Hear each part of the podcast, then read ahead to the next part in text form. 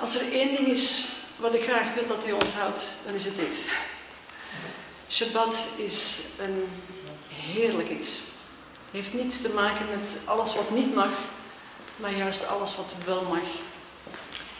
En ik zal misschien eerst even beginnen met uh, mezelf voor te stellen, heel kort. Uh, ik ben Carla Wittox en uh, ik ken Wim al heel veel jaren. En dat is de reden dat ik ja gezegd heb, want op Shabbat krijg je me niet vaak uit huis. Ik probeer de uh, spreekbeurten op zaterdag zoveel mogelijk te beperken. Maar ja, Wim uh, is een uitzondering. um, wat doe ik in het dagelijks leven? Veel uh, onderwijs geven over Bijbelse feesten, Torah, Israël, alles wat ermee te maken heeft. En um, daarnaast heb ik nu het ongelooflijke voorrecht om sinds kort uh, met een uh, Joodse vrouw uit Antwerpen uh, te mogen optrekken. En zij is een ondergedoken kind, haar man ook. En samen verzorgen we lezingen, vooral zij dan. Ik ga mee voor de ondersteuning. Um, want zoals Wim daar straks ook zei, um, het wordt echt heel erg wat betreft het vergeten. Vooral de jeugd. Er zijn nog weinig mensen, weinig jongeren die weten wat er gebeurd is in de oorlog. Heel veel negationisme, heel veel antisemitisme. Ik heb haar ontmoet tijdens een Sahal-concert in Antwerpen. Uh, het Sahal is het uh, Israëlisch leger, het gedeelte van het Israëlisch leger dat uh, concerten verzorgt. En uh, toen zij optraden in Antwerpen, stonden er demonstranten beneden aan de, aan de zaal te roepen: Hamas, Hamas, Joden aan het gas. Dat waren Belgen nu, niet in de jaren 30. Uh, er was toen ook een bommelding. Uh, de hele zaak werd ontruimd. En uh, toen we terugkwamen van het politiekantoor, want alle mensen in de zaal werden naar het politiekantoor gebracht uit veiligheid. Toen heb ik deze Joodse vrouwen daar tegengekomen. En sindsdien zijn we hele goede vriendinnen. Maar ik word dan ook ondergedompeld in de realiteit van waar zij mee te maken hebben. Um, dat is een beetje in het kort wat ik doe. De weken die ik geef, daar heb ik foto's van mij, mag je achteraf nog even over vragen. Ik zit een hele week met uh, mensen in de Ardennen. Een hele week feest vieren. Er zijn ergere dingen in het leven, zou ik zeggen. Eén um, nadeel, het is een jaar van tevoren volgeboekt. Dus ik zit voor dit jaar al zo goed als vol. Ik heb nu één afmelding in juli. Dus uh, voor een echtpaar. Dus mocht er nog een echtpaar kunnen. Dit is nog uh, net een plekje. Goed.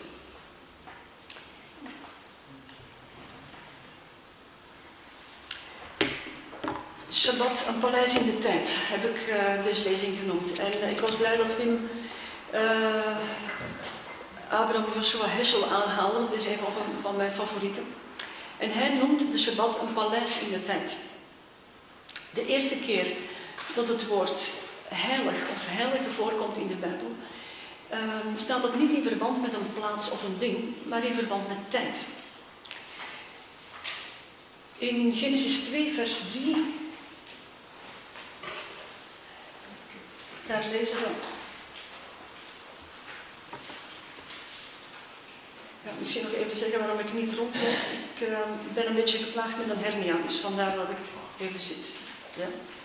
Dan weet u dat vast. Um, Genesis 2, vers 3.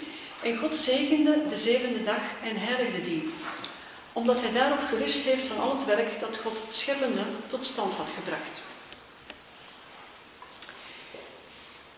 Wat hebben wij niet-Joodse gelovigen met Shabbat? Ik denk dat we er allemaal over eens zijn dat de tien geboden universele geboden zijn dat het niet alleen voor Israël bedoeld is, dat het voor de mensheid was. In heel wat kerken wordt de, worden de tien geboden voorgelezen elke zondag. En ik neem aan dat er in geen enkele kerk discussie is over het, uh, het feit of we die nu wel of niet moeten houden. Toch gaan we er automatisch vanuit dat we het Shabbatsgebod, het vierde gebod, mogen overplaatsen op de zondag. Maar Shabbat en zondag zijn twee verschillende dingen. Dat weten wij niet meer nu in onze tijd, na zoveel eeuwen.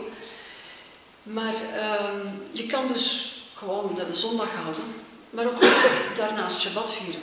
Dat sluit elkaar niet uit. De Shabbat en helaas nog heel wat andere dingen zijn we kwijtgeraakt in het begin van de kerkgeschiedenis. Er werd een scheiding gemaakt tussen wat voor Joden uh, gold en wat voor ons was, voor de niet-Joodse gelovigen. De gevolgen daarvan zijn desastreus geweest tot op de dag van vandaag. Ik kan er helaas nu niet verder op ingaan, uh, want dan zullen we dus over een paar dagen nog, denk ik.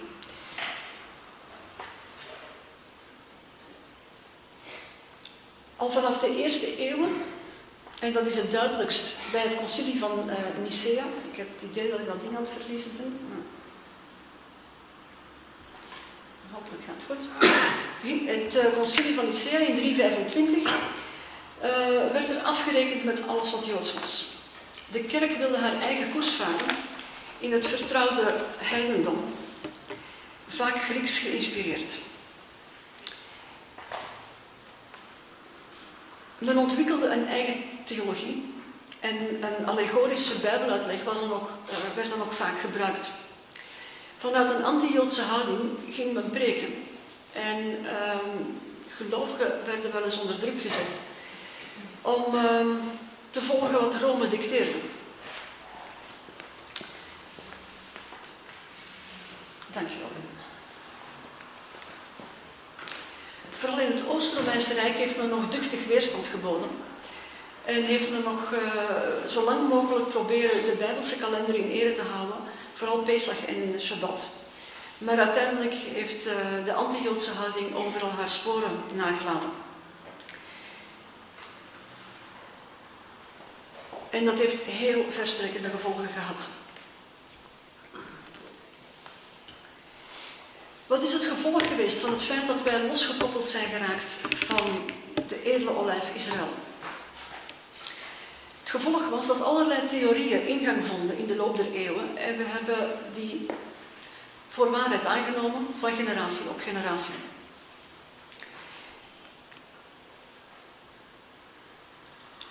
De eeuwige hel werd ontworpen. In dit gezelschap geen onbekend uh, onderwerp. De theorie over de hel is er zo eentje van. Op zich heeft dat niet te maken met de antisemitische houding, maar het is wel een gevolg geweest van het feit dat men niet meer ging lezen wat er stond, maar wat men wilde dat er stond. Het is een prachtig middel geweest om de mensen te controleren en uh, aan de kerk te binden tot op de dag van vandaag. Een verkeerd godsbeeld was daarvan het gevolg. Een strenge God die je meteen het half uur inkiepert, uh, heeft menig gelovigen met vrees vervuld, zou ik zeggen. En alhoewel er in de geschiedenis steeds weer opwekkingsbewegingen zijn geweest, die een aantal dogma's van de moederkerk dan uh, gingen aanklagen of, of uh, ja, het niet ermee eens waren, bleven toch telkens weer een aantal dingen wel bestaan. Denk maar aan Luther. Hij had een hele lijst aanklachten tegen de Romeinse kerk. Maar een heel aantal dingen zijn gewoon blijven bestaan. En ook hij, alhoewel hij de genade in het woord ontdekt had, koppelde hij zich op het eind van zijn leven los van Israël. Hij is ook vreselijk tekeer gegaan tegen de Joden. En ik zeg het niet graag, maar Hitler heeft zich wel een paar keer beroepen op Luther.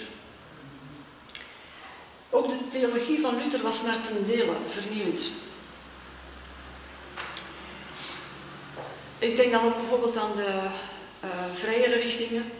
Uh, die zijn super blij met de genade en die hebben de, uh, de vreugde van het geloof ontdekt. Waarvoor ik blij ben. Maar tegelijkertijd houden ze ook die heldtheorie staande. Um, een genadeloze theorie, theorie die iedereen die niks met God schijnt te hebben, uh, verwijst naar het vooral eeuwige halfuur. En net als de gevestigde kerken hebben ze ook de Shabbat in de tien geboden vervangen door de zondag, terwijl daar geen theologische grond voor is. We lezen nog steeds de Bijbel door de bril van de kerkvaders en die hebben een antisemitisch spoor getrokken in hun theologie. Het is niet zo moeilijk aan te tonen dat onze Bijbelvertalingen die we vandaag hebben onder invloed hebben gestaan van een theologie die niet meer zuiver te noemen is. En het ontbreken van een geschiedkundige context heeft een Bijbeluitleg veroorzaakt die wel mooi klinkt, maar afwijkt van wat in, de, in het begin de bedoeling was. En de Bijbel, een Midden-Oosters boek geschreven door Joden, werd een Westers boek. En het werd anti-Joods, een anti-Joods boek. Heel wat passages in het Nieuwe Testament, ook in het uh, Eerste Testament, in het Oude Testament, zijn uit hun context gerukt geweest. En mensen zijn zeer, zeer verwonderd dat de vertrouwde uitleg niet meer schijnt te kloppen. Gelukkig zien we de laatste tijd een kentering. Ik kom heel veel mensen tegen die, uh, die gaan nadenken, die zeggen van, hé, hey, hoe zat dat nu eigenlijk? En uh, ik zei daarnet, je moet een jaar van tevoren boeken om uh, een plaatsje te hebben bij de cursus. In het begin moesten de mensen met een kaarsje gaan zoeken. En nu is het vechten om een plekje te krijgen. Steeds meer gaan mensen zoeken naar wat het in oorsprong bedoeld was. Het is, het is hoog tijd om een aantal dingen in zijn juiste context te gaan zien. Over het universalisme hoef ik hier niks uit te leggen, daar zijn andere deskundigen voor. Ik wil vandaag een van de dingen die we zijn kwijtgeraakt belichten, en dat is de Shabbat. Ik zou u willen vragen om de gangbare christelijke uitleg over Shabbat en zondag even te parkeren. We hebben niet voldoende tijd om in te gaan op het hoe en waarom van deze vervanging. Dat kadert in een hele reeks gebeurtenissen in de geschiedenis. Het is niet een zwart-wit plaatje. Er is heel veel gebeurd in de kerkgeschiedenis waardoor dit heeft kunnen plaatsvinden. Um, maar kan zijn dat u toch een onbehagelijk gevoel krijgt van, oh help, moeten we die Shabbat niet gaan houden? Nu, u moet niks. Dat, is, dat zal ik al van tevoren zeggen, dus leun rustig achterover. Uh, Shabbat heeft niets, maar dan totaal niks, ja, dan niet te maken met moeten. Integendeel. Ja? Um, en ik ga je een stukje voorlezen uit uh, Jesaja 56, mag je met mij opzoeken. Jesaja 56, vers 1 tot 8, is een van mijn lievelingsteksten geworden ondertussen.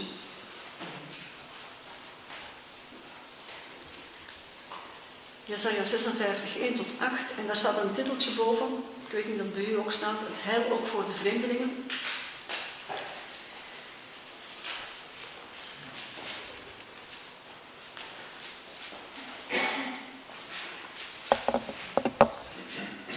Ik lees vanaf vers 1. Zo zegt de Heer. Onderhoud het recht en doet gerechtigheid.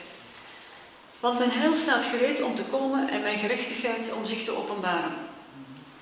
Welzalig de sterveling die dit doet en het mensenkind dat daaraan vasthoudt, die acht geeft op de Shabbat, zodat hij hem niet ontheiligt en acht geeft op zijn hand, zodat zij niet kwaad doet.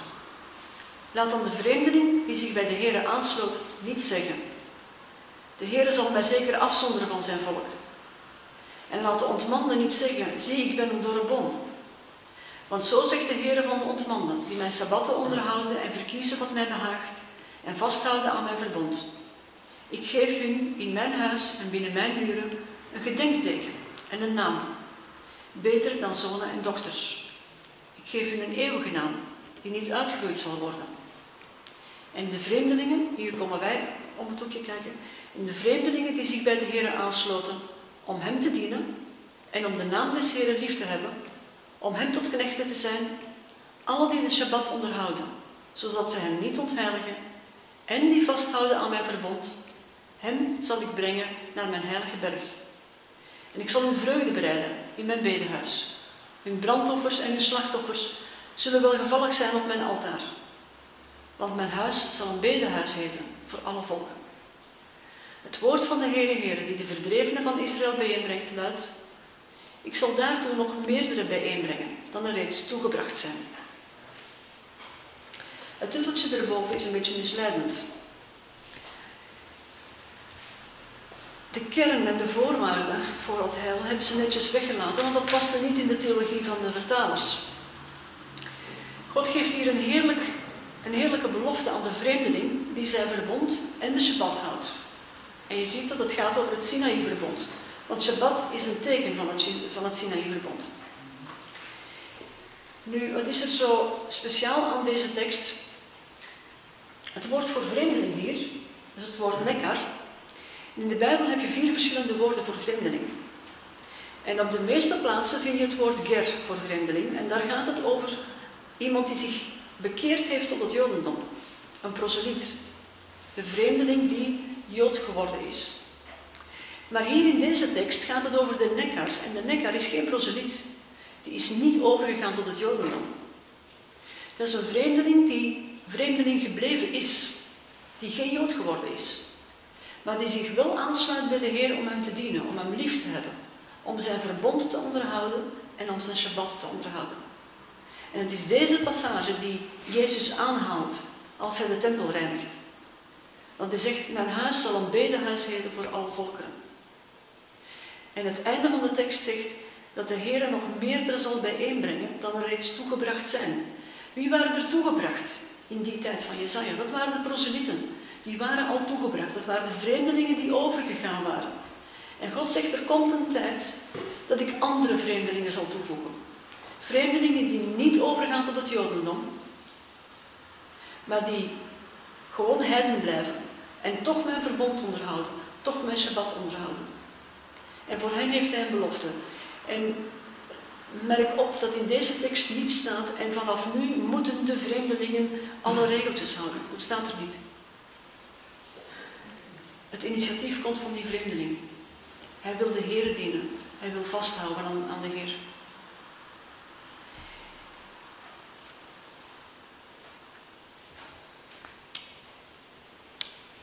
Ik citeer Heschel nog een keertje. Die schrijft hier prachtig over. De Shabbat is de koningin der feestdagen. De Shabbat is koningin der schepping en eersteling van alle feesten. Zij alleen is maatstaf van de dagen. Israël telt de dagen niet met namen van goden of hemellichamen, maar met een nummer. Van Shabbat tot Shabbat. Die gedachte is een Jood altijd op weg naar de volgende Shabbat, die hem een vleugje messiaanse tijd doet proeven. In deze messiaanse beleving van de tijd, die voortkomt uit de vreugde over de Shabbat, zullen eens de volkeren met Israël delen. God zal alle die zijn Shabbat onderhouden brengen naar zijn heilige berg. Want mijn huis zal een bedehuis heten voor alle volkeren. Shabbat vieren is niet een hobby van een aantal fanatieke Israël-aanhangers. Het is het eerste wat God heilig noemt. De Shabbat werd gegeven nog voordat er sprake was van een volk Israël. Het was een geschenk aan de mensheid. En we zijn dat kwijtgeraakt.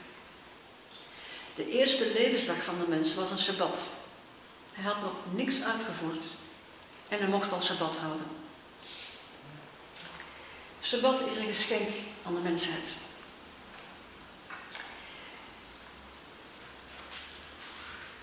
Een uitspraak van de Baal Shem Tov die vanmorgen ook al de revue gepasseerd is. Vergeten is ballingschap, herinneren verlossing. Dat is inderdaad zo. Uh, Wim zei vanmorgen nog dat, uh, hij heeft er even aangehaald, de Children's Memorial in uh, Yad Vashem, waar de namen opgelezen worden van de, van de kinderen die weggevoerd zijn.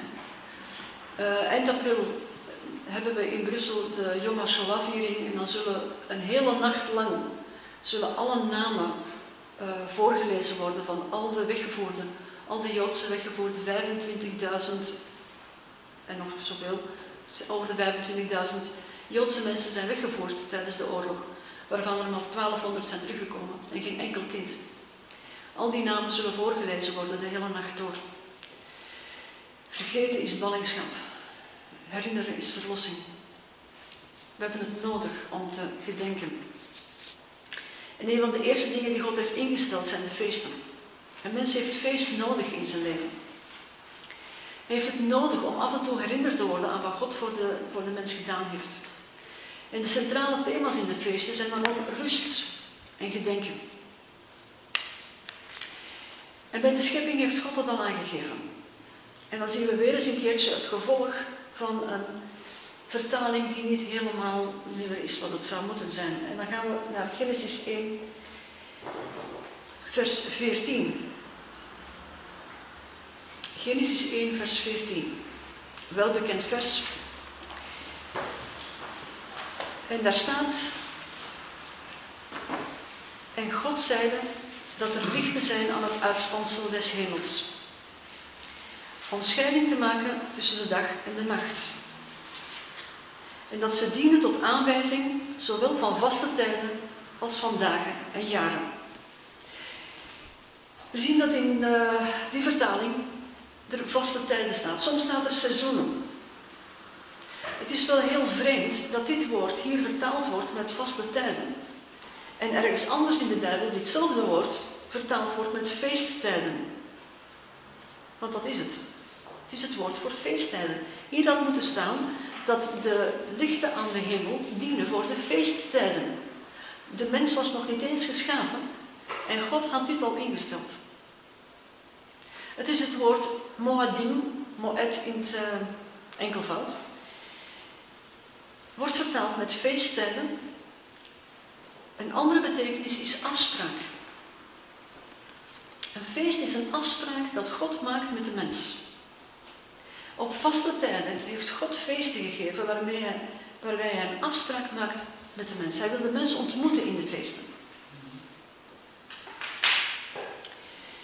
Als we de feesten niet vieren, missen we dus in zekere zin een afspraak met God.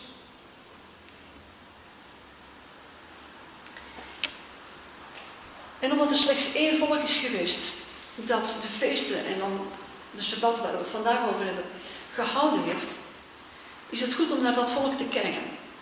Om te zien hoe zij ermee omgaan en iets te proeven van wat het voor ons had kunnen zijn. Ik pleit niet voor het overnemen, het klakkeloos overnemen van alles wat het Jodendom leert. Laat dat duidelijk zijn. Maar er zit een enorme rijkdom in hun denkwereld, waarvan wij eeuwenlang zijn afgesneden geweest. En ik vind het gewoon onrecht dat ons dat onthouden is geweest. En dat is de reden dat ik het blijf onderwijzen. Omdat we allemaal het recht hebben om te weten wat er fout gelopen is en dat we die rijkdom opnieuw kunnen ontdekken. De beleving van de Shabbat, zoals Israël die uitleeft, kan enorm inspirerend werken.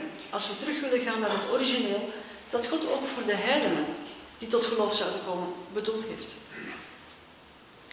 En als we naar het Jodendom kijken, moeten we uitkijken om niet meteen alles als is te bestemmen.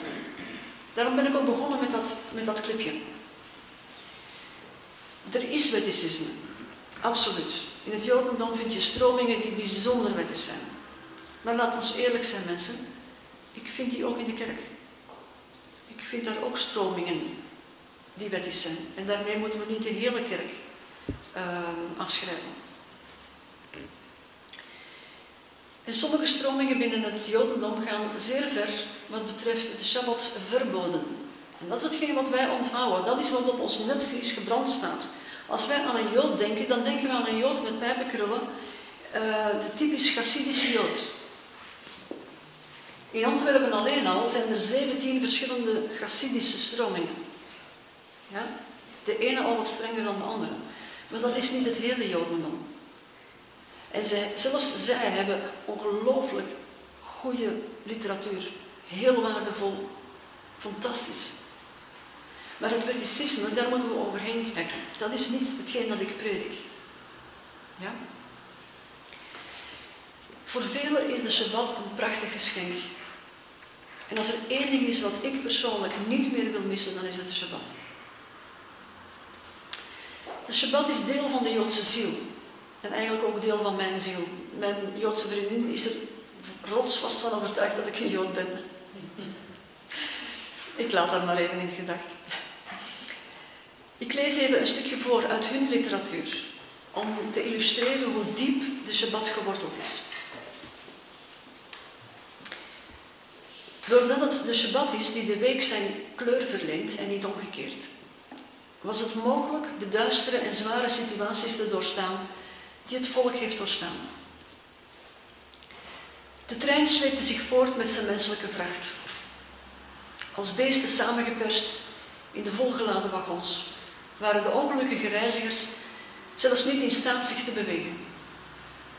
De atmosfeer was zwaar geladen. Hoe later het werd op deze vrijdagmiddag, hoe dieper de Joodse mannen en vrouwen in het nazi-transport wegzakten in hun miserie. Plotseling was een oude Joodse vrouw in staat om zich enigszins te bewegen. En met grote moeite haar bundeltje met bezittingen te openen. Omstandig bracht ze hieruit twee kaarsenhouders en twee galot tevoorschijn. Galot zijn sabbatsbroden. Ze had ze juist klaargemaakt voor de Shabbat, toen ze die morgen werd weggesleept.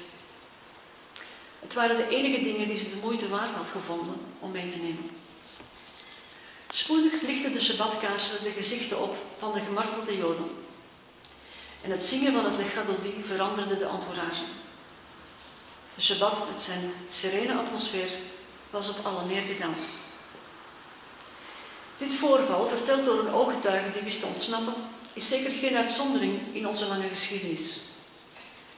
Ontelbare vergelijkbare episoden zouden kunnen worden verhaald over Joden die vasthielden aan de Shabbat met de dood voor ogen en ondanks het doodsgevaar. Wat is het geheim dat de Shabbat op de Joodse harten uitoefent? Louter sentiment is niet voldoende om het te verklaren. Misschien is het bewust of onbewust. De realisatie van het klassieke woord tussen mij en de kinderen Israëls is het een teken gedurende alle tijden. Want de Shabbat brengt de diepste verlangens van de Joodse ziel tot uitdrukking. En elk van zijn vele facetten reflecteert iets van het goddelijke licht.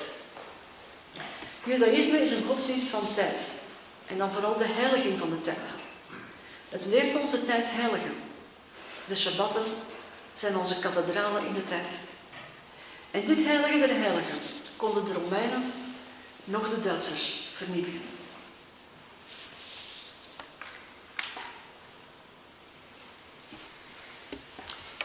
Koningin Shabbat. En daar ga ik zo even wat rondwandelen.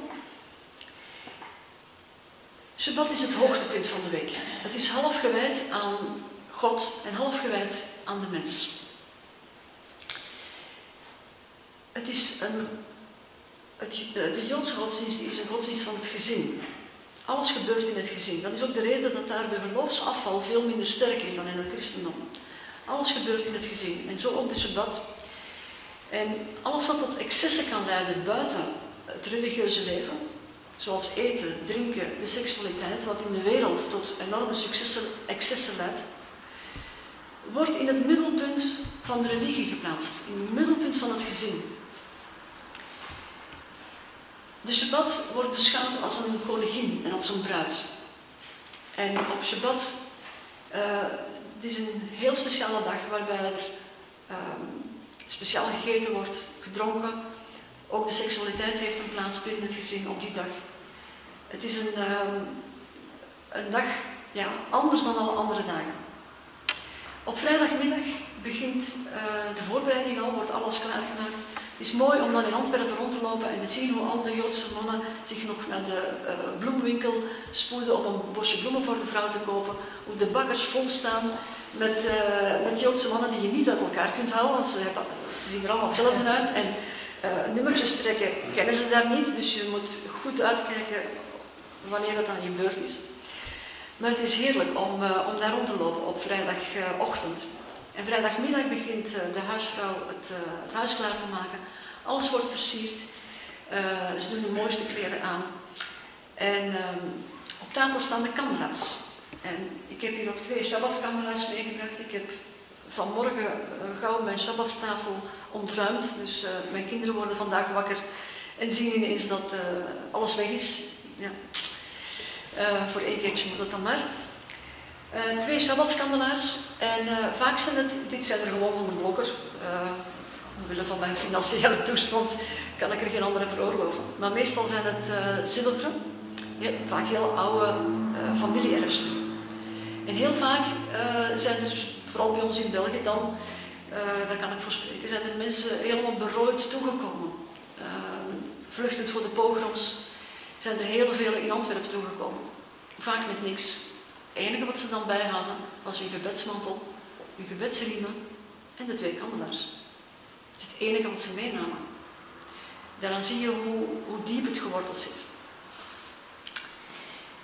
Verder is er een, uh, een doek. Dit is de gallasdoek. Je hebt ze in alle mogelijke maten en gewichten, zou ik zeggen. Het is een uh, hele mooie, vind ik zelf. Ze, ze wordt over de gallas gelegd. Dit zijn de gallas. En als het goed is, krijg je daar straks allemaal een stukje van. Kwestie van wakker te blijven. Dit zijn de Shabbatsbroden, meestal bak ik ze zelf, maar daar had ik nu de tijd niet voor. Ze komen van de Joodse bakker. Um, de Shabbatsbroden zijn um, een symbool voor het dubbele portie manna dat in de woestijn werd gegeven. De Shabbat is een gedenken niet alleen aan de schepping, maar ook aan de uittocht. Die twee componenten vind je steeds weer terug in de feesten. Schepping en uittocht, verlossing. Op Shabbat uh, voorzag God een dubbele portie manna en daaraan wordt gedacht met deze broden. Um, ze worden gegeten met zout. En zout herinnert ons aan de tempeldienst, want alle uh, offers werden ingevreven met zout. Ja, koelkasten waren er niet, dus dat was een, uh, ook een bewaarmiddel om het, uh, om het vlees goed te houden in de woestijn. Maar het herinnert ons ook aan een zoutverbond. En op twee plaatsen in de Bijbel wordt er gesproken over zoutverbond. Bij Aaron wordt er zo gesproken in Numeri. En het wordt gezegd over het huis van David. Zijn koningschap zal voor altijd zijn. En dat is een zoutverbond. Een zoutverbond kan niet verbroken worden. Dat is niet aan bederf onderhevig. Ja? En daarom worden de gavas ingevreven of worden, worden ze gegeten met zout. De tafel wordt gezien als een altaar. Dus de Shabbatstafel is geen tafel waar gekibbeld kan worden. Het is een tafel waarbij je met God aan tafel zit. En het symboliseert het altaar waar de vader in het gezin de priester is. En dus de Shabbatsmaaltijd is een heilige maaltijd. Dat gedeelte is voor straks, zal ik straks uit. Uh, wat vindt men nog op de Shabbatstafel? Dat zijn de kiddushbekers. Dit zijn de kiddushbekers. Um, ik gebruik thuis gewoon wijnglazen, maar ik heb ze even meegenomen omdat je het kunt zien. Um, daarin wordt de wijn gedaan.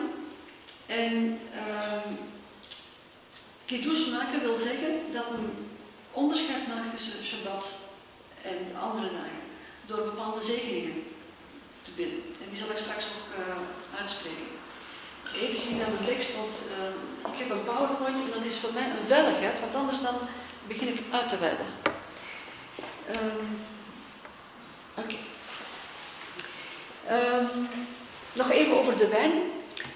Het is een, ik zou zeggen, bijna een gebod om wijn te hebben op de feesten. En als ze geen rode wijn hebben, dan doen ze het met witte.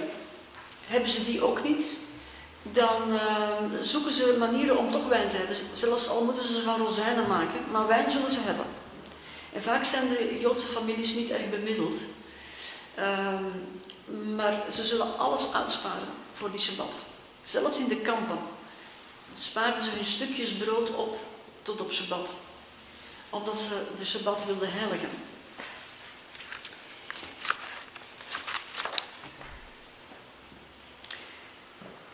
Even zien wat ik vergeten ben. Oké, de galles, de Shabbatsbroden, um, zijn eigenlijk een beeld van, ja een beeld moet ik het zeggen. Um, daaraan kan je zien dat God de slavenmentaliteit wou doorbreken. Toen Israël uit Egypte trok, was het eerste wat ze moesten doen, was bloed aan de deurposten uh, strijken. Ze moesten daarvoor een stuk klein vee slachten. Nu, klein vee werd uh, aanbeden door de Egyptenaren. Het was hun eerste openlijke daad van rebellie. Je mag niet vergeten dat de negen plagen daarvoor geen effect hadden gehad.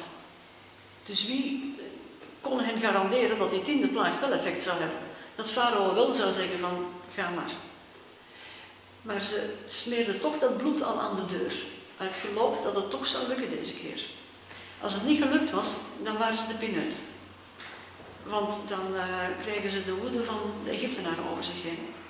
Een tweede iets wat God geeft is de Shabbat. Namelijk op Shabbat mag je geen manna rapen.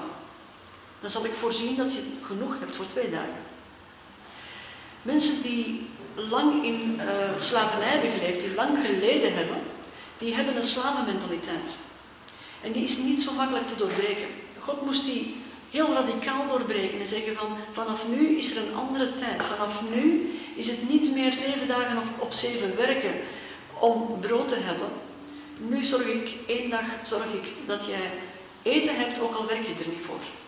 En dat was heel moeilijk voor die mensen om dat te begrijpen. En daarom zie je ook dat ze op Shabbat, dat er toch een paar zijn die gaan zoeken of er manna ligt.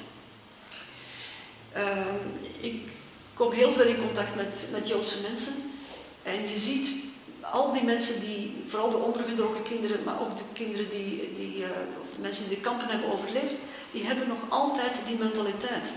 Die zullen nog altijd uh, geen eten kunnen weggooien. Die zullen nog altijd zoeken naar eten, alhoewel ze nu voldoende hebben. Die zullen een boterham die op straat ligt altijd oprapen. Niet dat ze hem kunnen opeten, maar ze kunnen dat niet laten. Een, een slavenmentaliteit, mensen die geleden hebben, dat kun je niet van de ene dag op de andere verbreken. En God heeft door de Sabbat te geven die slavenmentaliteit willen breken van nu zorg ik voor jou.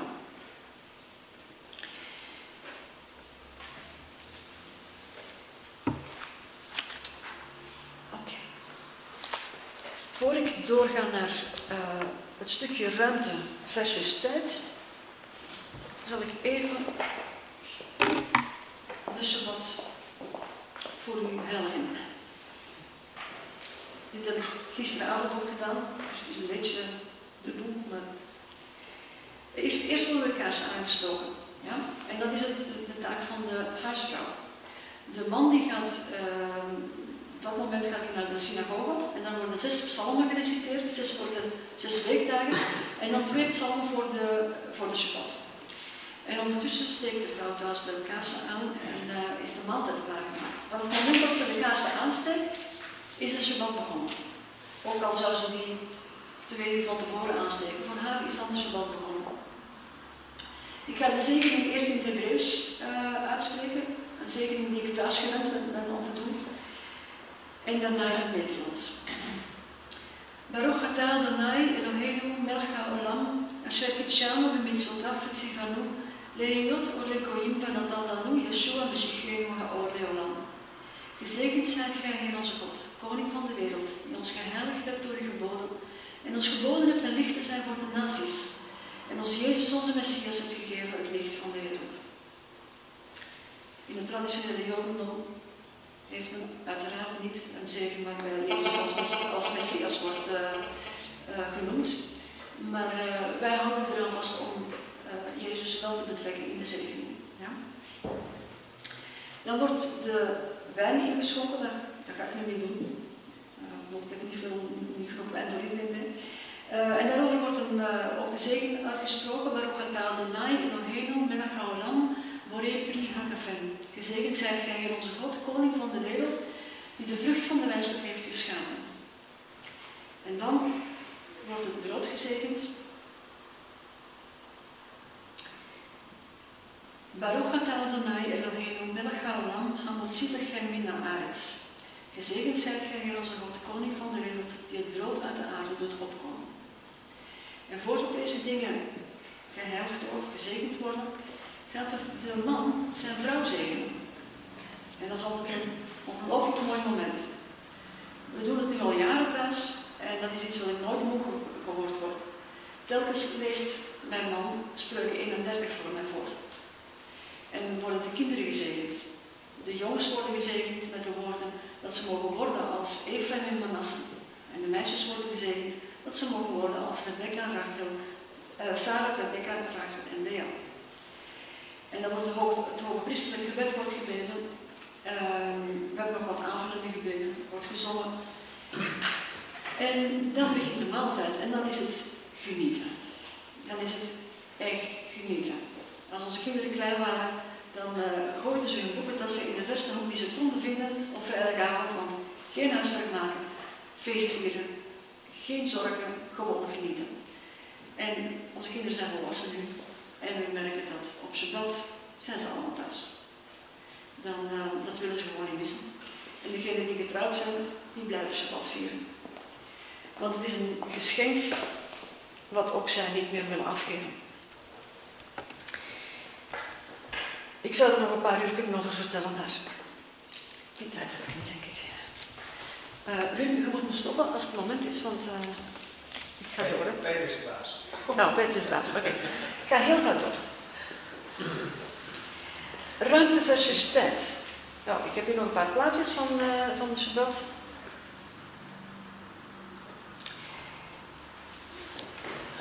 Iedereen bezit in zekere zin ruimte. De plaats waar ik sta, kunt u niet staan. Ja, dit is de ruimte die ik inneem. Niemand bezit tijd. Tijd is niet exclusief voor mij. Dit moment behoort aan iedereen toe. We delen tijd, we bezitten ruimte. Door mijn bezit van ruimte ben ik een rivaal van alle andere wezens op deze aarde. Door mijn leven in de tijd ben ik een tijdgenoot van de ander. We gaan samen door de tijd, we bezitten ruimte. Religies worden gedomineerd door het feit dat hun godheid vasthangt aan ruimte. Waar er geen beeld is, geen plaats is, is ook geen godheid. De God van Israël is anders. De God van Israël die wordt geassocieerd met gebeurtenissen. Hij is de bevrijder uit de slavernij. Hij is de gever van de Torah. Hij manifesteert zich in gebeurtenissen eerder dan in dingen of plaatsen.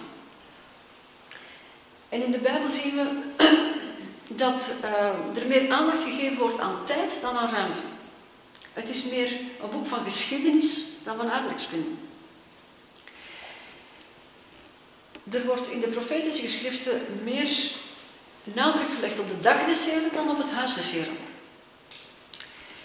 En toen onze geschiedenis begon, was de eerste vorm van heiligheid was tijd. Genesis eh, 1, ik heb ze er straks voorgelezen. Heilige van de tijd was het eerste dat gebeurde. Op de Sinaï zegt God, gij zult mijn heilig volk zijn. En het is pas nadat het volk het gouden kalf gaat aanbidden, dat het tabernakel wordt opgericht. Dan komt pas het heilige van een plaats, van een ding. Dus eerst kwam het heilige van tijd, de mens, en dan pas van de ruimte. De tabernakel wordt ook Odel Moed genoemd. Weer datzelfde woordje. Een plaats van feesttijden. Het is een plaats van afspraak met God. We denken dat in de tempel alleen offers gebracht worden om zonde te vergeven. Dat is maar een klein onderdeel van de offerdienst. De tempel werd gebruikt, de tabernakel werd gebruikt om feest te vieren. Heel veel offers dienden om feest te vieren. En sinds de tempel er niet meer is, geen heiligdom van, van plaats meer, is de Shabbat een heiligdom in de tijd geworden. Maar wat is heilige eigenlijk? Het Hebreeuwse woord daarvoor is kedusha en betekent apart of anders. Doordat er onderscheid gemaakt wordt tussen de Shabbat en de andere weekdagen, is de Shabbat geheiligd. Hij is anders. Ik zal ook op Shabbat altijd andere dingen doen. Ik zal andere dingen klaarmaken dan in de week. Ik zal bepaalde dingen niet doen. Niet omdat het niet mag, maar om de Shabbat anders te laten zijn. Ik ga niet de wasmachine aanzetten, niet omdat het niet mag. En als het soms hoge nood is, doe ik het wel. Maar in principe gewoon omdat het dan die dag anders maakt dan de andere dagen. Zo heilig ik de Shabbat. We komen in andere dimensies terecht, in de dimensie van tijd. En zo is de Shabbat kwalitatief anders dan andere dagen. In het Jodendom heb je bepaalde geboden, mitzvot noemen we dat. En uh, je hebt een, een, een mitzvah van bijvoorbeeld uh, dingen eten. Bijvoorbeeld, tijdens het feest van ongezuurde brood eet je matzes. Eet je ongezuurd brood. Dat is een gebod. Hè? Uh, op een andere plaats heb je een gebod waar je iets moet horen. Bijvoorbeeld de shofar horen op Rosh Hashanah, dus het Joodse nieuwjaar. Dat is één zintuig wat je dan gebruikt. Maar er zijn ook geboden waarbij je je hele lichaam gebruikt. Zo kun je bijvoorbeeld zeven dagen in de loofhut verblijven. Dat doe je met heel je lichaam. Of een Joodse vrouw zal zich onderdompelen in de mikve. Als reiniging. Dus het heel je lichaam. Sommige Joden zeggen dat het een gebod is om in het land Israël te wonen. Dat doe je ook met heel je lichaam. Zo is Shabbat ook een gebod dat je met je hele lichaam doet. We hoeven niet naar een bepaalde plaats te gaan om Shabbat te vieren. In heel de wereld kan je Shabbat vieren. De heiligheid van de Shabbat komt naar ons toe. Elke week weer opnieuw. Terwijl we weg kunnen gaan van een loofhut, we kunnen weggaan van de mikva, we kunnen weggaan uit het land Israël, kan je niet weggaan uit de Shabbat. Shabbat komt naar je toe, die is er. An expense-free vacation, no travel agent required. De zevende dag is een paleis in de tijd. En ik citeer weer Heschel. De betekenis van de Shabbat is to celebrate time rather than space. Zes dagen van de week leven we onder de tirannie van de dingen, van ruimte. Op Shabbat trachten we in harmonie te komen met de heiligheid van tijd. We moeten vaarwel zeggen tegen het werk en leren begrijpen dat de wereld al geschapen is en zal overleven zonder de hulp van de mens. Zes dagen van de week worstelen we met de wereld. Knijpen we elk voordeel uit deze aarde. Op Shabbat zorgen we voor het zaad van de eeuwigheid dat in onze ziel is geplant. De wereld heeft onze handen, maar onze ziel behoort aan iemand anders. Zes dagen van de week proberen we om de wereld te domineren. Op de zevende dag proberen we onszelf te domineren. Ik vind dat een prachtig stuk. In plaats van onze wil op te leggen aan de wereld om ons heen, leven we één dag in harmonie met die wereld. Het is de as waarop we de andere dagen balanceren. Shabbat is niet het einde van een werkweek. Het is het middelpunt en de bron van energie. Shabbat heeft ook alles te maken met vrijheid. Het begint met te zeggen dat de mens zes dagen zal werken. Dat is het grondbeginsel van Shabbat, arbeid. Arbeid is een geboorterecht van de mens, een heilig geboorterecht. Het verleent de mens waardigheid. Werken is goed. Het is geen minderwaardige bezigheid. Maar werk is niet alles. Werk kan de mens waardigheid verlenen, maar kan ook iemand tot slaaf maken, slaaf van zijn werk. En het, het creëren van God, de scheppende activiteit van God, wordt gevolgd door de Shabbat. Shabbat is het einde van de schepping, de, de afwerking van de schepping. En het is juist die afwerking die hij gekozen heeft, het onthouden van het werk, heeft hij gekozen tot teken van zijn vrije schepping van de wereld. En door Shabbat te houden tonen we dat we net als God meester zijn over het werk en niet in slaaf. De vrijheid die de mens heeft, omdat wij als vrije mensen geschapen zijn met een, ehm, een creativiteit die van God komt. We zijn net als God creatieve mensen. Maar die vrijheid die we hebben gekregen, die kan onze val worden. Doordat we gaan denken dat we de rol van de schepper overnemen. We kunnen zoveel. In deze tijd kunnen we zo ontzettend veel. Dat we tot God geworden zijn. We hebben niemand verantwoording meer, verschuldigd. Maar op deze ene dag worden we weerhouden van creativiteit. Voor één keer in de week leggen we al onze creativiteit terug in de handen van onze schepper. Uit eerbied voor hem. En nogmaals, het gaat niet om wat mag niet. Het gaat om een vrijwillig afleggen van Heer, ik ben geen slaaf van mijn werk. Ik leg het in uw handen deze, deze dag.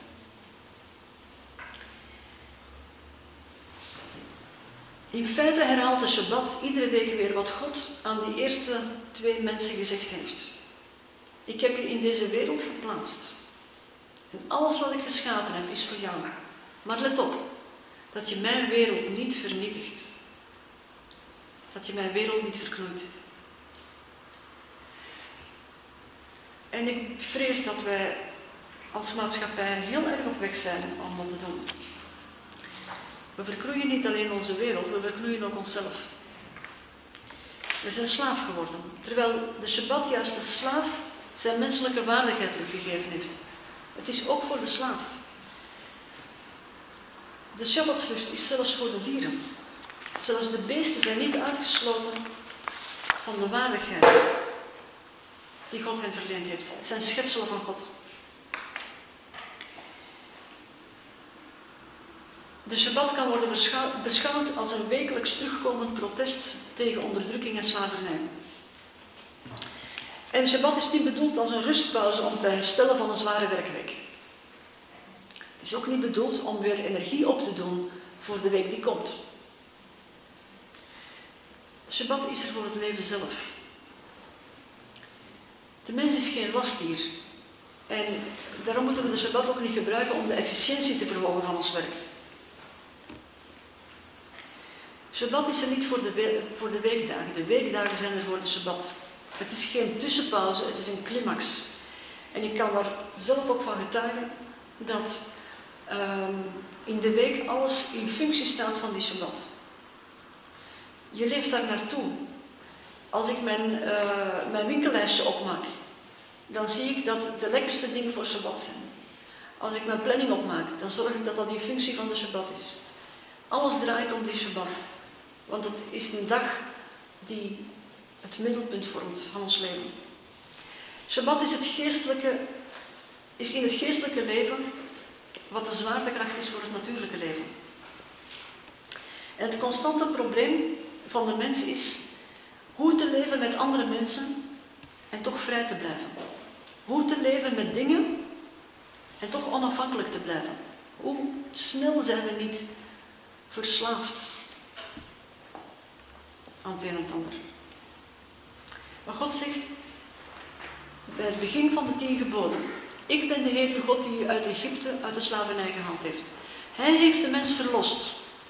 En het einde van de tien geboden, het laatste gebod is: Gij zult niet begeren. Met andere woorden, God zegt: Ik heb u verlost. Maar het is uw verantwoordelijkheid om innerlijk verlost te zijn. Dat is jouw verantwoordelijkheid. Wij moeten zorgen voor onze innerlijke vrijheid. En hij zegt, begeer niet wat aan uw naaste toe behoort. Begeer iets anders. Iets wat aan mij toe behoort, zegt God. Eén dag. Die moet je begeren. Het is een verlangen ook naar de eeuwige Shabbat. Zoals je verlangt naar die Shabbat, die, die zes dagen verlang je naar die Shabbat, is een afspiegeling van ons leven dat verlangt naar die eeuwige Shabbat. Het proberen begeren van de dingen van de tijd in plaats van het begeren van dingen in ruimte.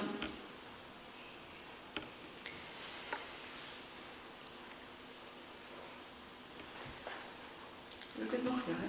Ja. Zo dadelijk ga ik het brood ronddelen. En dan zal ik ondertussen misschien iets vertellen hoe, hoe, we dat in ons gezin hebben beleefd al die tijd. Ja, wat het voor ons betekend heeft. En daarna zal ik de Shabbat afsluiten met de Havdalah-ceremonie. Um, Daarvoor staat die andere kaars daar. Dus ik ga nu even het brood rondgeven. Je mag daar een stukje afbreken. En ik zal het zout erbij geven. Ik doe er een beetje zout op. En uh, dan kan u iets proeven van, van de zout. Deze even proberen mee te nemen. Ik zal één brood wat hier doorgeven en het andere langs daar. Je, dit brood heeft. Laat je een stukje afbreken en doorgeven.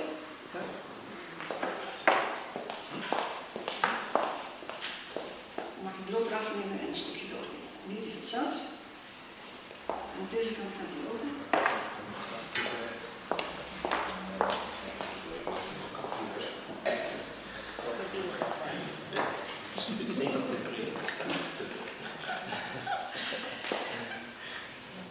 We zijn jaren geleden begonnen met het vieren van de Shabbat. Um, toen waren onze kinderen nog heel klein. En het is altijd een beetje tricky om iets nieuws te gaan proberen als je al kinderen hebt. Want um, ja, ze moeten toch ook maar mee, of ze willen niet mee. Um, we zijn ermee begonnen, toen zaten ze in de basisschool. En we hebben maar gezocht. We wisten er ook zelf niet zo heel erg veel van.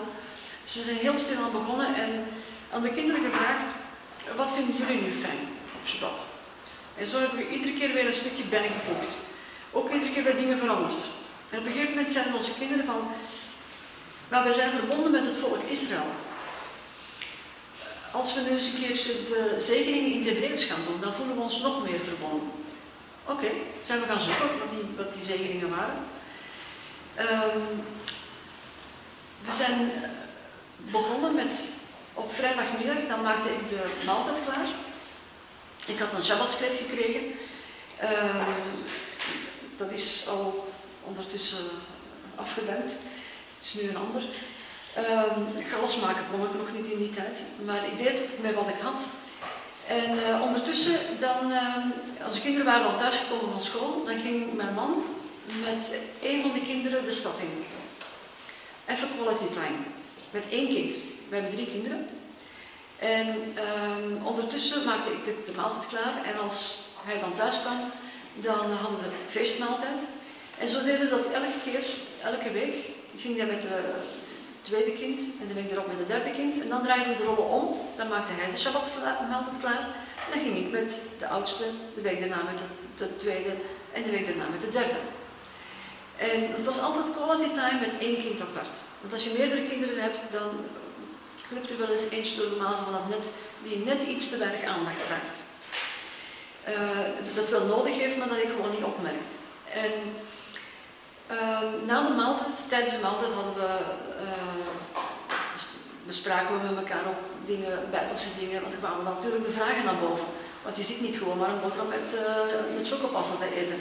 Bedoel, de kinderen hadden vragen, dus je kon naar hartelust beginnen met bijbelteksten en uh, wat denk je daarvan en daarvan. En na de maaltijd gingen we bidden voor Israël. En voor hun noden en voor onze noden, voor het gezin, voor de gemeente, voor zoveel dingen. En zo zijn ze van kleins af aan betrokken geweest bij de actualiteit van Israël. En dan zie je, nu hebben we dat nog steeds, uh, als we dan gebed hebben na de maaltijd, dat iedereen zijn specifiek uh, punt heeft wat op zijn hart ligt. Een van onze zonen zal stevast elke week bidden voor de soldaten van Israël. Het IDF, dat ligt op zijn hart. De veiligheid van de soldaten. Uh, ja, het is, het is een tijd die, die gewoon heel apart is. Dat je merkt van, we zijn na al die jaren nog samen. We hebben heel wat meegemaakt. Ook als gezin. Heel moeilijke dingen ook. En toch zijn we samen gebleven. En uh, de Shabbat is, is een samenbindend middel geweest voor ons. Ook de andere feesten trouwens, maar vooral de Shabbat. Wat het ook bewerkt heeft, uh, een van de bijwerkingen, uh, ik had de bijsluiter niet gelezen denk ik in het begin, maar uh, hebben we ontdekt dat er bijwerkingen bij waren. aangezien de tafel een altaar is en er niet mocht gekibbeld worden aan tafel, uh, was de regel, je komt aan de Shabbatstafel als je problemen zijn uitgepraat met je broer of zus. Wil niet zeggen dat alles oké is, maar je moet wel een begin gemaakt hebben met het uitpraten van dingen die fout gelopen zijn. Nou, dat hebben ze uh, altijd gedaan. En we hebben, ik denk dat ik één keer de Shabbat een half uurtje later heb moeten laten beginnen, omdat ze niet uitgepraat waren. maar voor de rest uh, heeft dat het gevolg gehad dat ze dat automatisch deden. Ook als het geen Shabbat was. Dan, eh, we hadden een gebedskamer in die tijd. En dan gingen ze naar de gebedskamer, want ze wilden hun uh, geschillen bijleggen in de tegenwoordigheid van God. Want dat hoorde zo op Shabbat. En dat namen ze gewoon mee over. Dus um, dat zijn een van die heerlijke bijwerkingen die we hebben gezien. Um, een ander iets wat ik heel apart vind en wat ik heel waardevol vind aan de Shabbat, uh, aan, aan, alle feesten trouwens, is dat feestvieren doe je niet uh, omdat je zin hebt om feest te vieren. Je doet het omdat God het gezegd heeft. Uh, dat wil zeggen dat als er momenten in het leven zijn dat je totaal geen behoefte hebt om vrolijk te zijn, dat je toch beseft dat dit niet jouw dag is, dit is Gods dag. En ik hoorde eens iemand zeggen van, uh, die een Jood ontmoet had in Jeruzalem aan de klaagmuur. En die stond uh, te dansen bij de klaagmuur, te bidden bij de klaagmuur. En die had net zijn twee zonen begraven, die omgekomen waren in het leger. Dat iemand vroeg van, hoe kan je Shabbat vieren? En toen zei hij, vandaag is het Godsdag. morgen rouw ik verder. En heb ik, heb ik zelf aan de lijve ondervonden. Ehm, iemand waar ik heel veel aan te danken heb, een groot stuk van mijn leven aan te danken heb, een, een hartsvriendin van mij en van mijn gezin, heb ik helaas na zes jaar moeten afgeven aan kanker. En uh, de dag dat ze begraven is, was het Shabbat. Ik kan u vertellen, we waren allemaal gebroken. Um, ik kon nauwelijks nog begrijpen dat het leven verder ging. Het was Shabbat. En ik heb huilend de Shabbatskaarsen aangestoken. We hebben huilend gezongen. En we hebben uh, kiddush gemaakt. En we hebben de Shabbatsmaaltijd gegeten. Want het, ging niet om ons. Het ging om God. Het ging om zijn ontmoeting, zijn afspraak met ons. Ik kan u zeggen dat um, dat punt um, mij geholpen heeft om de knop om te draaien en te zeggen van het, gaat, het leven draait niet alleen om mij, om mijn verdriet, om mijn gebroken zijn. Het gaat om God. En het heeft heel veel waarde gehad in het verwerkingsproces. Om één keer te kunnen zeggen, nee, ik parkeer nu even die gevoelens. Feestvieren heeft niks met mij te maken. Feestvieren heeft met God te maken. Het is zijn dag, het is geheiligde tijd, het is apart gezet. En dat eh, verandert niet, ook als mijn leven verandert, verandert dat niet. Het zijn zomaar een paar dingetjes uit mijn persoonlijk leven dat ik wilde delen met jullie. Um, ik wil besluiten met de Havdalah. Want die kan ik niet van buiten, die doen we thuis niet, maar die geef ik wel in de cursus door. Um, Havdalah wil zeggen scheiding maken tussen heilig en profaan. Het is een ceremonie van het scheiding maken over de kruiden. Ik heb hier twee kruidenpotjes meegebracht, die ga ik ook even laten rondgaan. En over de wijn. Nu, ik heb een klein bekertje. Normaal wordt het in zo'n beker gedaan. Ja? Maar ik moet nog een dikke 160 kilometer rijden. En ik nog niet in aanvaring komen met de politie. Dus ik ga het in dit klein bekertje doen. Eerst wordt de beker gevuld, dat wordt normaal door de vader gedaan en dan de kinderen, het gezin komt rond hem staan. Wordt de wijn ingeschonken en ik maak geen vergissingen. Hamerlijke bijbeltekst steekt u? Mijn beker vloeit over, ja? Psalm 23. Ik denk dan ook aan Jezus die zegt van, ik ben gekomen om leven te geven en overvloed. Als Jezus die broodvermenigvuldiging doet, wist hij heel goed hoeveel mensen dat er zaten en toch was er overschot. Ja? God is nooit krenterig. Bij hem is het, kan niet op. Aan tafel en er is overvloed. Er kan altijd nog eentje bij. Er is altijd ruimte voor mensen die bijkomen. Overvloed. En zo is het Shabbat. Shabbat is een dag van overvloed, van genieten. Maar als het Shabbat ten einde is op zaterdagavond, ja, dan uh, moeten we afscheid nemen van koningin Shabbat. En dat is altijd een weemoedige tijd. Shabbat is altijd te kort, dat kan ik u verzekeren. Um, dan worden de kruiden, die heb ik al in gedaan voor de gemakkelijkheid. Um, eerst wordt de wijn gezegend. Baruch Adonai Eloheinu melech haolam borei pri hagafen. Gezegend zijt gij, koning van de wereld, die de vrucht van de wijnstok heeft geschapen.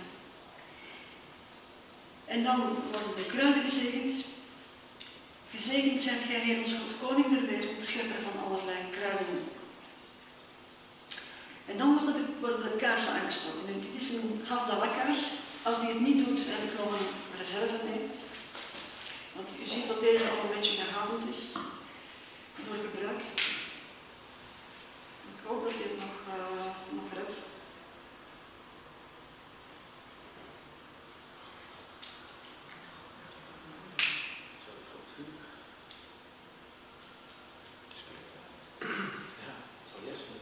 Ja, hij doet het.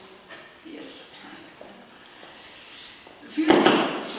Vuur maken is het eerste wat, uh, wat men mag doen als een Shabbat is afgelopen, want dat is het kenmerk van maken, dat is de oorsprong van alles.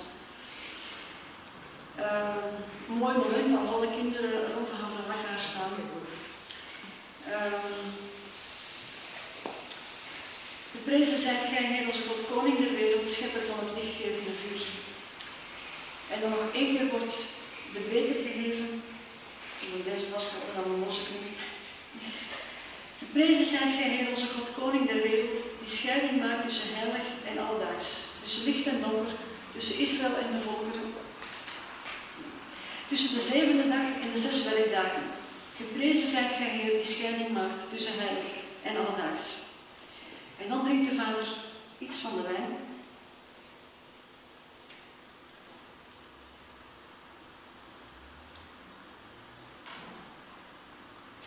En dan wordt de kaas gedoofd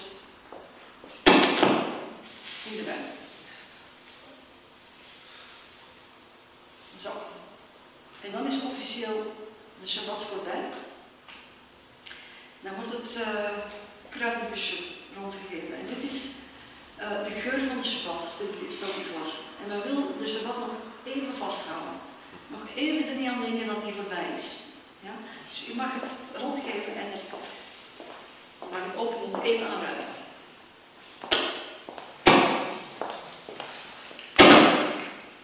Volgens mij gaat dat hier niet goed.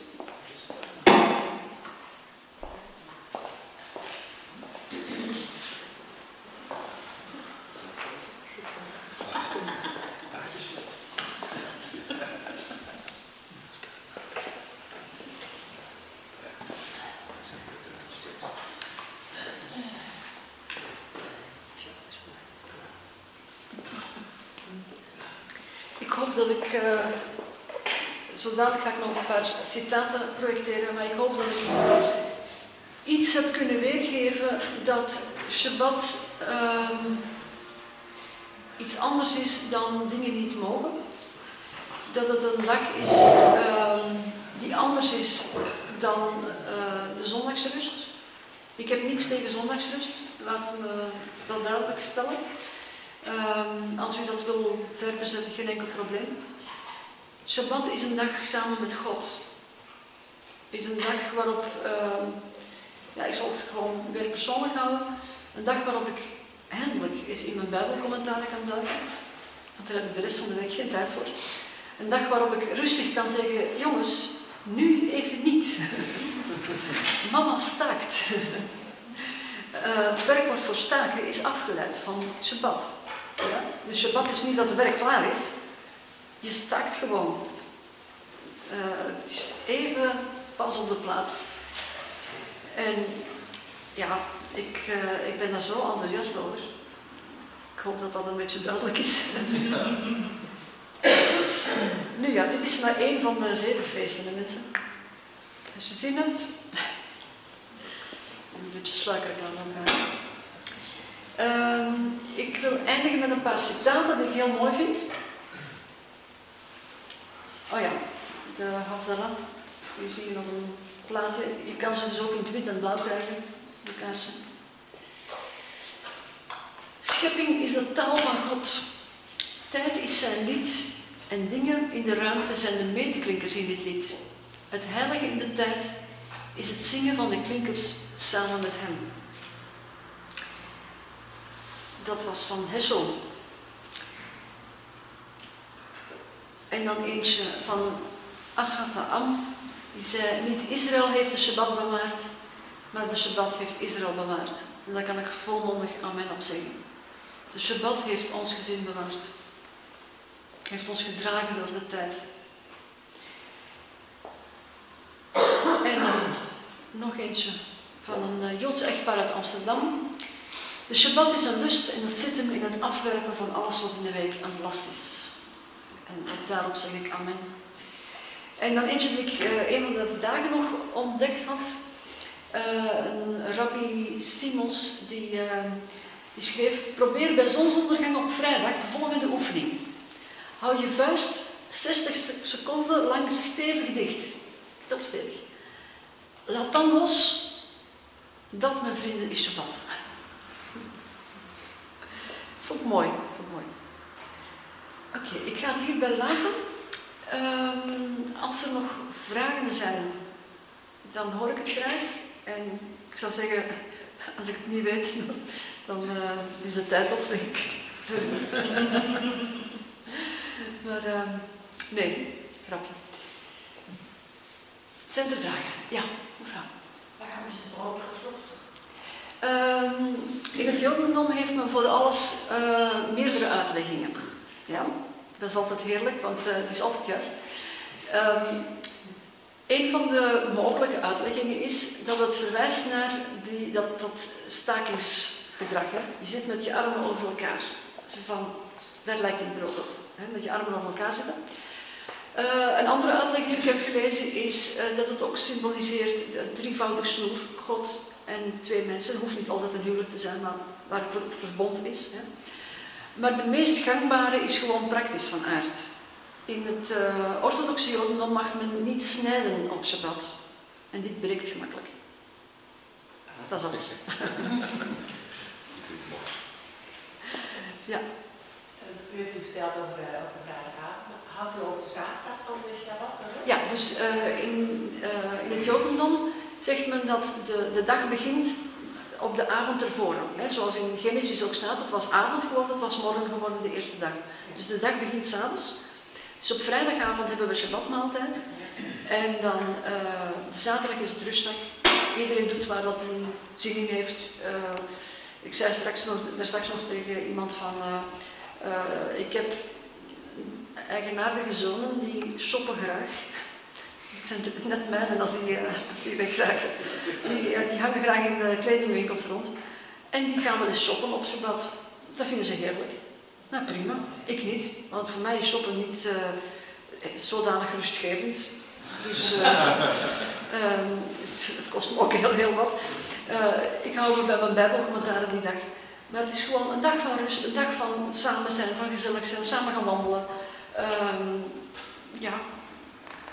Maar het begint op vrijdagavond en het stopt op zaterdagavond. En we willen dat altijd nog een beetje rekken. Hoe zegt u? Als de zon ondergaat. Als de zon ondergaat. Dus officieel als de zon ondergaat. Dat hebben jullie niet gezegd. Nee, dat, inderdaad. Als de zon ondergaat is de Shabbat officieel uh, afgelopen en vrijdagavond begint hij bij zonsondergang. Ja? En je doet dus de zaterdagavond die haftana? Die haftana is op zaterdagavond, ja. ja. Peter. Ik stel even de twijfel of ik het ging vragen, maar wat is de plek van seksualiteit in de Shabbat? Nou, dat is, dat is orthodoxe jodendom, hè, voor alle duidelijkheid. Uh, men zegt gewoon van, kijk, uh, de seksualiteit heeft net daar een plaats waar, waar God uh, heel dicht samen is met de mens.